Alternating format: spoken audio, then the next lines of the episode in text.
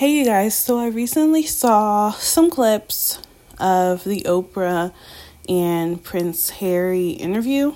I saw the bulk of the interview, enough to know what they were talking about. Excuse me. I don't have cable, I just have like different apps I use. I have Hulu, Netflix. I deleted Amazon Prime for, for a little while because I wasn't getting anything off of Amazon Prime and like I was ordering things and then I would still get them 2 weeks later cuz it was third party and that would always happen. Most of the other things that would have been Amazon Prime, I would just get from the store, I guess. But everything that I was ordering off of Amazon, these were things that I couldn't get from the store and they always just so happened to be third party. So, I deleted my Amazon Prime. But Coming to America is coming on Amazon Prime soon, and if if it hasn't been released already, because I know it's supposed to be released in March, so I'm gonna get by my Amazon Prime, watch Coming to America, order some things off of Amazon.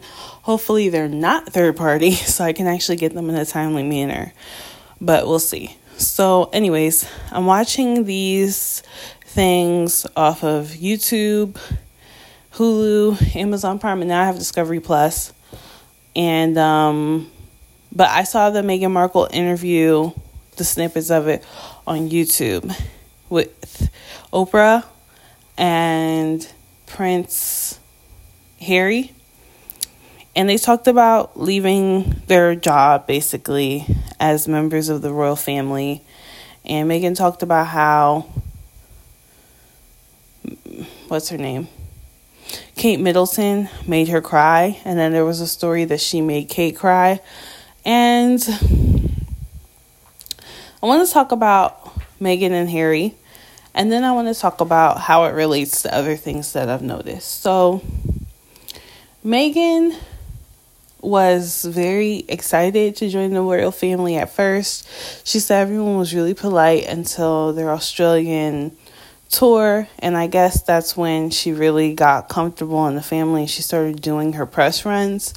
And members of the european media didn't like it because they allude to it being jealousy and racism. And the thing that i find really interesting about that is because the royal family is kind of a silly thing anyway but it's basically their ideal family you know british white. Um, the people who marry into the family are attractive. The people who are biological members of the family may not be, but they're British and they they are raised in a traditional way. So to allow someone who is half black and all American into the family was not something that they were happy about. So I found that to be very interesting. Um, and she said she didn't like, Meghan said she didn't like the fact that she was not protected. They wouldn't tell the truth to protect her, but they would tell a lie to protect Prince Andrew, basically to protect someone else. Because Prince Andrew's been protected throughout his sexual uh, allegations and you know, there's a lot going on with Prince Andrew. And apparently, Prince Harry or the Duke Harry is no longer talking to his father, Prince Charles, and he's not even living off of his father's money. He's living off of money that his mother left him, which I found that to be very interesting. Because the father has more money than the mother had, because she got half of his net worth, Princess Diana and he has the other half, but he's also been in the family his whole life, so he's made money since then. So the fact that the father's totally cut him off, I think it's interesting. What interests me as well is the fact that he's like, oh, I wish people would learn from the past. So he really looks at his wife as being very similar to his mom because his mom was an outsider. His mom was pretty much bullied by the media as well, but this is another layer. I also found it interesting that Prince Harry married her at all because it shows that their family is so polite they had these standards, but no one ever said anything. But they just alluded to it, and he never picked up on that. And I thought that that was interesting. It kind of seemed like he was blindsided by something that was so obvious. I mean, the British have colonized so many African nations and so many other nations and brought in African slaves, as is the case in Jamaica, from their colonies that they had already colonized. Why would they be comfortable with him being with someone from one of their former colonies? Because, of course, we all know the British had 13 colonies here in the U.S. and that they were the people who originally brought the Africans from their African colonies to their American colonies and their Caribbean colonies. Why would they want him to marry someone who is the descendant of people who they colonized? But he just didn't pick up on that. And it's so interesting to see that. Also, his brother isn't talking to him. And I love that Oprah asks, Is it a toxic environment?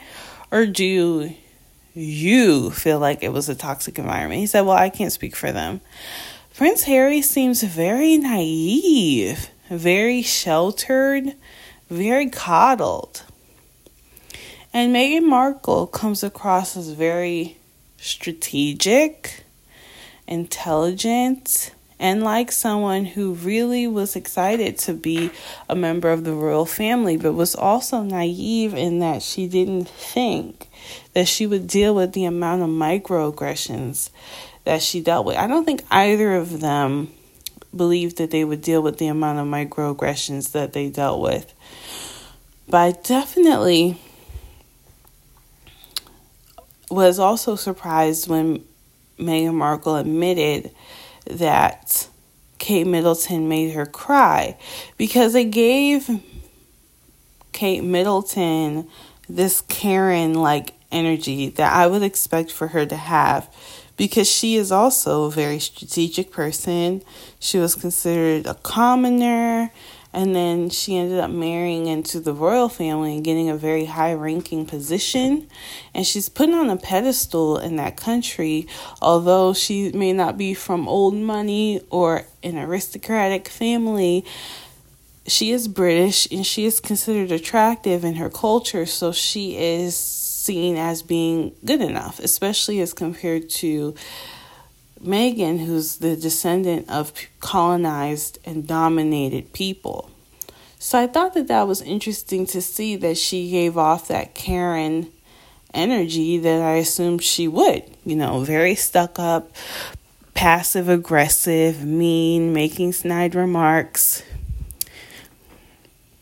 Meghan mentioned how she gave her a basket and an apology letter, but then all of a sudden there's this media around how she made her cry. Well, how did they even find out that story? To me, it seems like uh, Prince William's wife told that story. I thought that that was interesting. I think that that she's very calculating. Um, what's her name? Uh, I I just was saying it. Prince William's wife. I think that he, she's very calculating.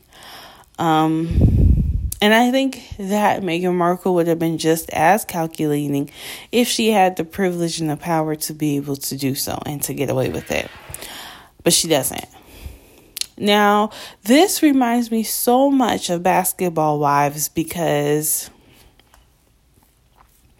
OG is also talked down about, mistreated, and disliked because of her African phenotype, because of her race and because of her not having as much proximity to whiteness because she's not fully white or half white or white at all. And it's interesting to see how Meghan Markle and how she was treated in the mainstream media and social media when she tried to enter into an elite, white, well established neighborhood. Oh, I forgot to mention that they've all been completely cut off and disowned, including Prince Harry, and he's only living off of his mother's the inheritance that he got from his mother and not any money that he gets from his royal family that he was born into that's his birthright. So and Archie was told that she, she, was told that Archie wouldn't get a title and wouldn't even get security as soon as he was born as well. So it's interesting to me how OG, when she tried to enter into this basketball wives club because she's dating a basketball player because she's not white, because she's not half white and because she's not a mixed race person who speaks Spanish sometimes when she feels like it, because she's a full black woman, she's been ostracized and mistreated and told that she's not good enough and that she's not beautiful enough and that she's ugly and that she doesn't fit into the circle of friends. It's interesting how the same exact treatment is taking place in both instances because the person isn't either isn't white or isn't mixed. It's like the more white you get, the better the treatment is. So, in OG's case, if she were half white or maybe like 40 to 30% white and had lighter skin and finer hair, she would have been more accepted within the group. But because she's all black, she's looked at as not being attractive or not being good enough. And then you look at someone like Meghan Markle, who in that group would have fit in perfectly and would have been considered beautiful. And if OG had any sort of an issue with her, it would have been, oh, well, you're just jealous of Meghan because she's so beautiful. When she enters into the white community, she's called everything but a child of God. And it's interesting how that's the case when in the black community, biracial people like Meghan Markle, who's half black and white, or Saweetie, who's half black and Asian, we're told that these people are so beautiful and that anyone who has an issue with them, anyone who has two black parents, any woman with two black parents must just be jealous of them because of how extremely beautiful they all are. But when you see them when they're with the other side of their family in that world, they're so mistreated. For example, in the Philippines, they have people who look like Saweetie who are full Filipino. There are white or very light skinned Asians in the Philippines who look like more like an, a Korean person. And there are black Filipinos like Apple from the Black Eyed Peas. He's Filipino and he looks black. And there are people in between who look like Saweetie, who have two Filipino parents. People who look like Saweetie in the Philippines are usually always poor. Saweetie has darker skin and curlier hair and a curvier body, and that would not be considered beautiful. That would not be considered meeting the standard of beauty in that country where she's where her mom's family comes from. But in America, in the black community, she's considered pretty, beautiful, bougie, just up there. Meghan Markle, if she would have married a black man, she would have been considered a trophy wife. Beautiful, beautiful, beauty standard meeting woman that everyone's jealous of. But when they're on the other side of their family, they're not considered good enough in that world, not in their family necessarily, but in Meghan's family, yes, but not just in that world overall. And to me, I find it very interesting how colorism really perpetuates the idea that whiteness is to be put on a high esteem and a pedestal, and the closer you are to it, the more beautiful and special and worthy of friendship, respect, and social acceptance. And this is why I always make it a point to say that colorism is white supremacist and that mixed race people are only put on a pedestal by black people. And so, if you don't want to promote the idea of white supremacy, you shouldn't promote the idea of colorism.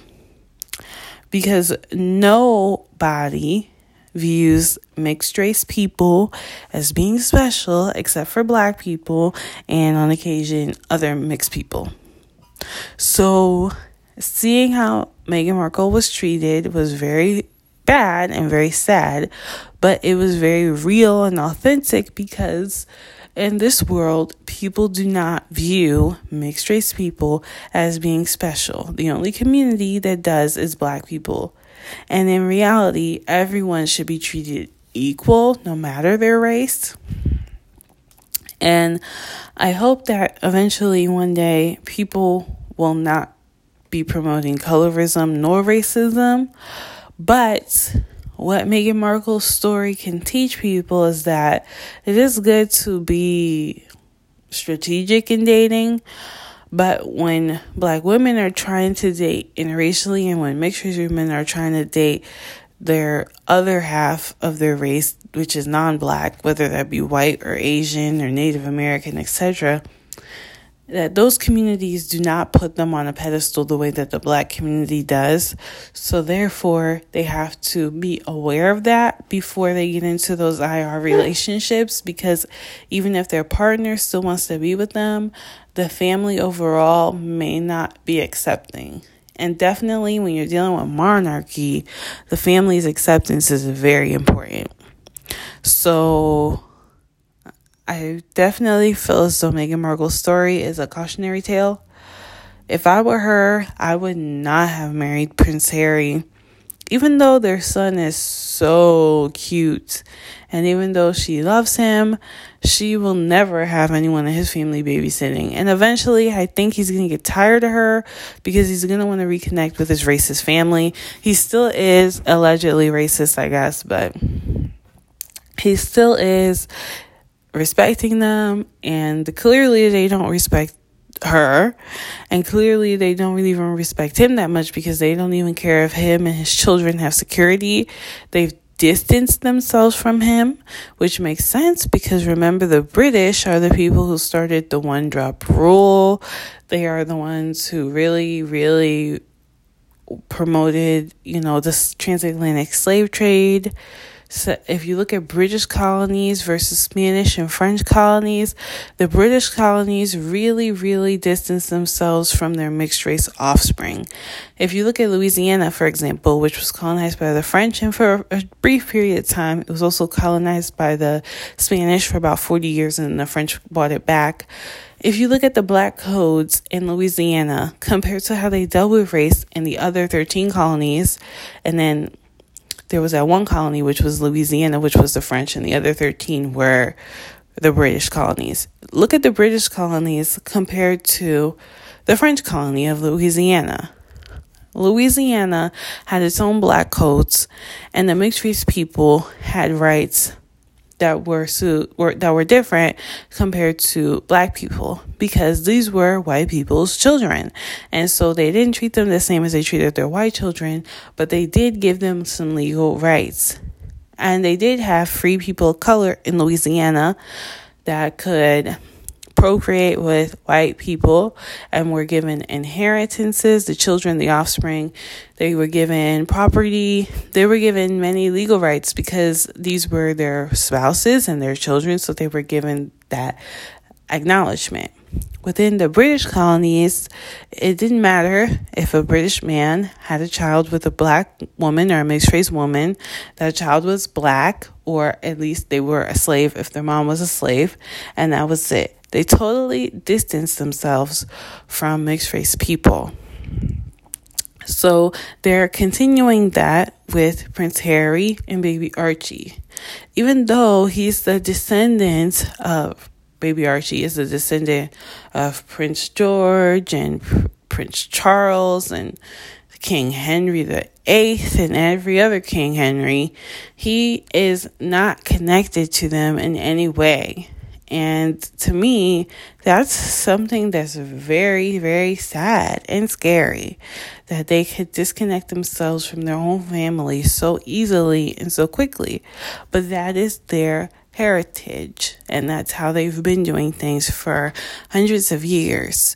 So to marry into such a family like that, one that's so ruthless, it's not something that I would have done, but it's something that she did because she thought that things had changed.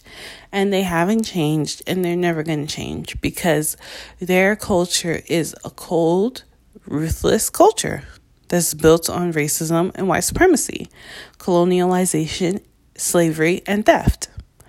So, to me, I do feel bad for her, but I also think that she got her wake up call and now she knows where she stands.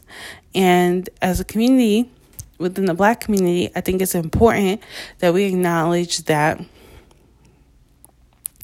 we do experience racism, we do experience colorism, but we also promote it within our culture, and that's very dysfunctional. So I am happy to know that she's able to speak up freely for herself, but I also want people in general to acknowledge that colorism and racism is wrong and to first and foremost acknowledge it whenever it is that they're doing it as well as whenever they experience it. So that's something that I thought about thought about when I was watching this interview. Later.